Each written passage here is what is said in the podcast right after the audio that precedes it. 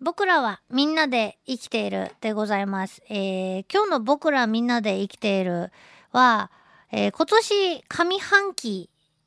と、まあ、下半期に分けてですね、まあ、あの、日々出会った生き物たちのことを思い出しつつ、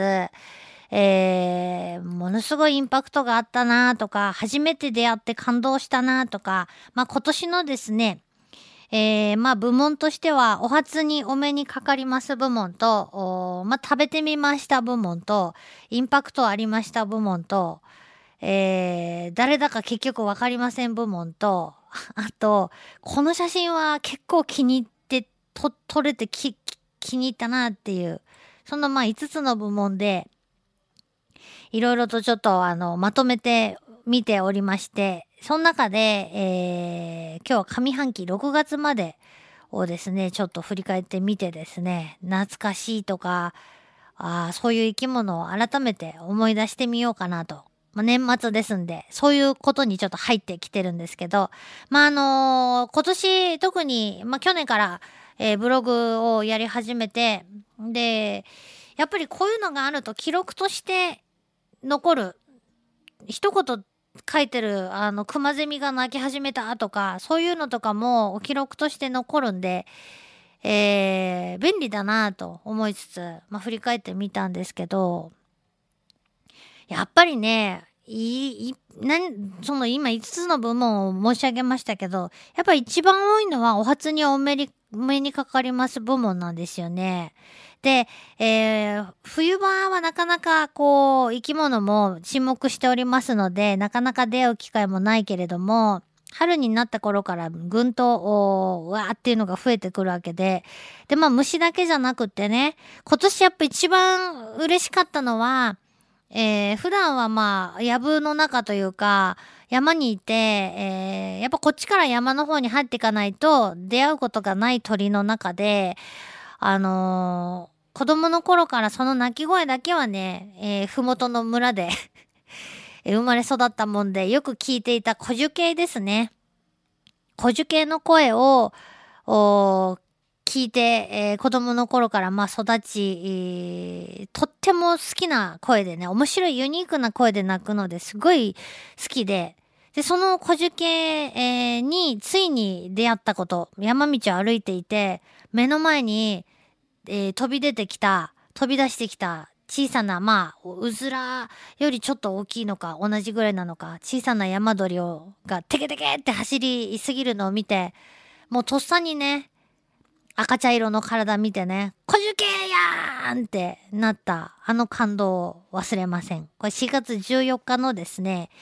ブログに書いてますね、今年の写真も、メス、オスとメスがつがいでいてね、オスはもうすぐに走り去ったんですけど、メスが私に見つかって、えー目の前で、うわ、どうしよう、どうしようってなってるところを写真にちょっと撮ったっていうとこがね、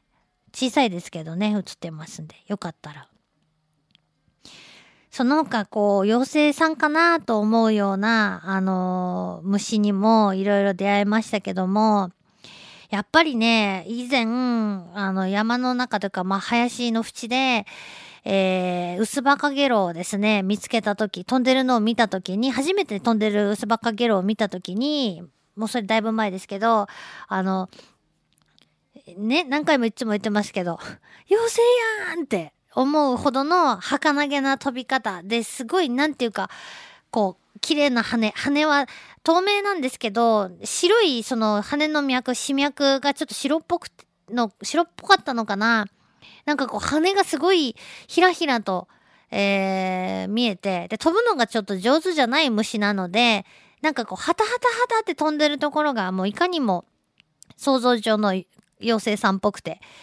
えーそれ以来なんかどうしてもウスバカゲロウのよ、あのー仲間を見ると妖精のようなイメージがあるんですけども、えー4月27日かなのブログに載ってる茶羽姫カゲロウというカゲロウの仲間、ウスバカゲロウの仲間は、まあ、それも女のさ、女のね、妖精さんみたいで、すごい綺麗なんですけど、そのシリーズですね、えー、カゲロウの仲間は結構今年よく見たなと思います。えー、薄葉かげろうというか、まあ、網目かげろうの仲間と、あと、水の中で幼虫時代を過ごす、命かげろうというイメージがある、とても儚い命というイメージのあるかげろうですね。この2つ名前が同じだけど、全然違うグループなので、ややこしいですけど、えー、かげろうの仲間は今年も本当によく見ました。その中でも初めて見たってやつがいたり、あと、本当は苦手なはずなんですが、なんか行く先々でよく出会うのが、やっぱ蝶々やガの幼虫で、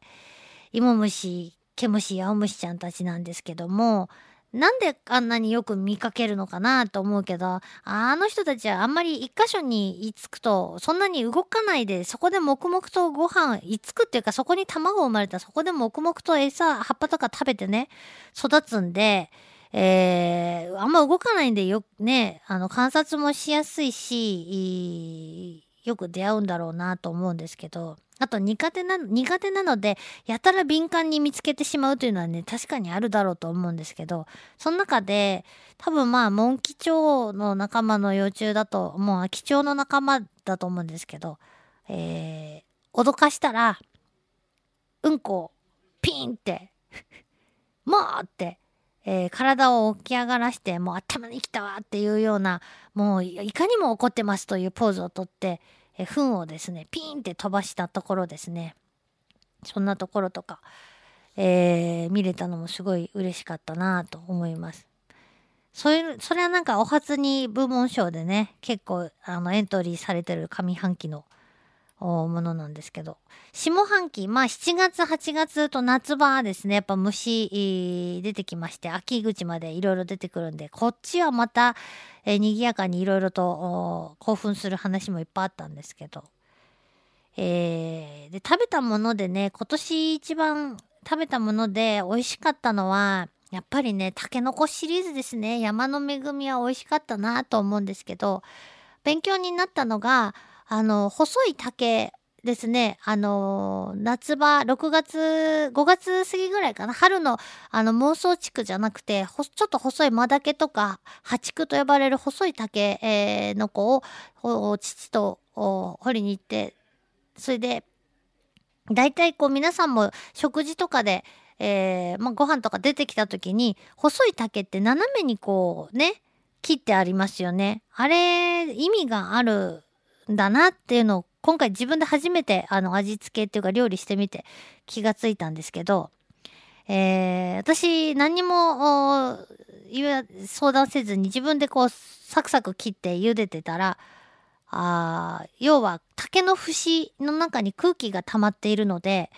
えー、そのまま茹でてると中の空気がどんどん温まってきて膨張してきてでどうなるかはもうお気づきの通り爆発するんですよね。パーンパーンって。それ知らないで、えー、斜めに切らずに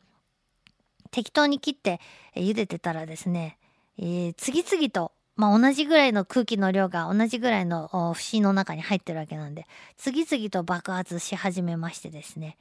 えー、えらいことになったっていう。えー、それは賑やかな台所になったっていうね。これは美味しかったしインパクトもあって勉強になったのが今年の収穫でしたね。まあもっと若いうちからねちゃんと台所でお手伝いしとけばそんなこと気づいていただろうにっていうかああだからお母さんはいつも斜めに切っていたのかと。いうことに。斜めに切ると節がこう切断されますから空気がたまりませんからね。そういう勉強になりましたね。うん。あとまあ、あの、これは自然のものじゃないけど、ブログ見て懐かし、懐かしく思ったのは、えー、シソヨーグルトですね。あれ1月だったんですね、今年のね。いやー、シソヨーグルトのあの衝撃の味には驚きましたね。はい。えー、そして、あのインパクト部門で上半期でやっぱり一番インパクトがあった話。これをちょっとちょろっと話して、えー、まあ対象は何でしょうね。えー、まあ次週に持ち越しですけど下半期紹介してからですが、えー、今年の上半期一番インパクトがあった目撃情報は私の中ではですけどもちろん。あのお家の中で勝手に家に入ってきてですねあのひっそり冬越ししている生き物って結構いて皆さんもまあ気づいてないだけでね屋根裏とかあどこかあの特に一軒家の方の場合は勝手に入り込まれてることはあると思うんですけど人知れず入ってきたら人知れず出ていくというね、まあ虫たちにもエチケットがあるんでしょうか。ほとんど気づかないんですしわかんないだけなんですけど、えー、今年の冬場になんかえらいガサガサバタバタ言ってるなと思ったら、フクラスズメというね、えー、まあ、そんなに小さかないが、がいます。で、その幼虫もすごく特徴があるんですけど、そのフクラスズメが、あの、冬眠からどうも目覚めたようで、2月ぐらいですね、えー、出てきた。で、なんで家の中にこんな、お、ががね、いたかと。どっから入ったかなと思ったんですけど、どうも秋口、秋の、秋に、えー、大人になって、あの、入り込んでたみたいで、冬前に。で、まあ、それを捕まえて、えー、もう外へ行きなさいと。逃がした時に、えー、逃がして、バーって飛んでいった瞬間、空にフクラスズメが飛び立っていった本当にそのだから彼か彼女かそのフクラスズメが、えー、私の手から飛び立って、えー、ほんの1秒ぐらいですよ自由を満喫したのはね。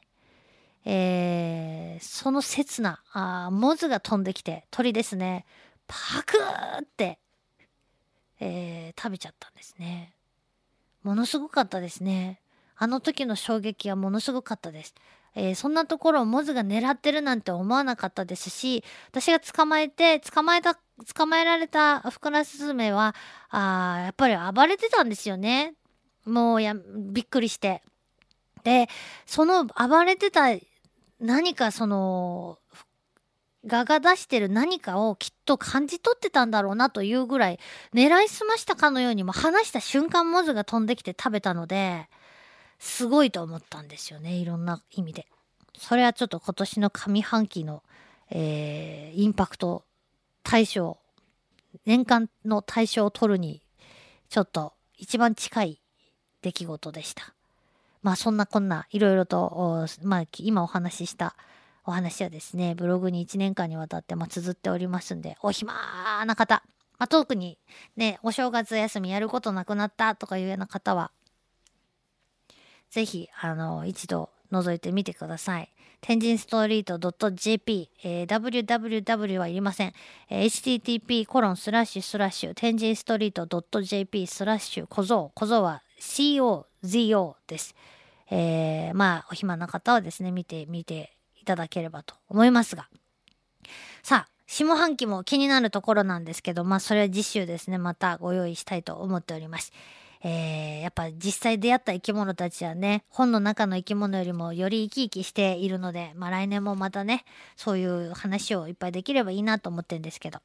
てことで、えー、以上、僕らみんなで生きているでした。LoveFM Podcast. LoveFM のホームページでは、ポッドキャストを配信中。あの時聞き逃したあのコーナー。気になる DJ たちの裏話。ここだけのスペシャルプログラムなどなど続々更新中です。現在配信中のタイトルはこちら。Words around the world. 僕らはみんなで生きてる。Busan Hotline. ミュージックプライマリー4ポッドキャスト君が世界を変えていく。ハピネスコントローラー浦田健ロール。スマートフォンやオーディオプレイヤーを使えばいつでもどこでもラブ f m が楽しめます。私もピクニックの時にはいつも聞いてるんですよ。LoveFM Podcast ちなみに私はハピネスコントローラーを担当してます。聞いてね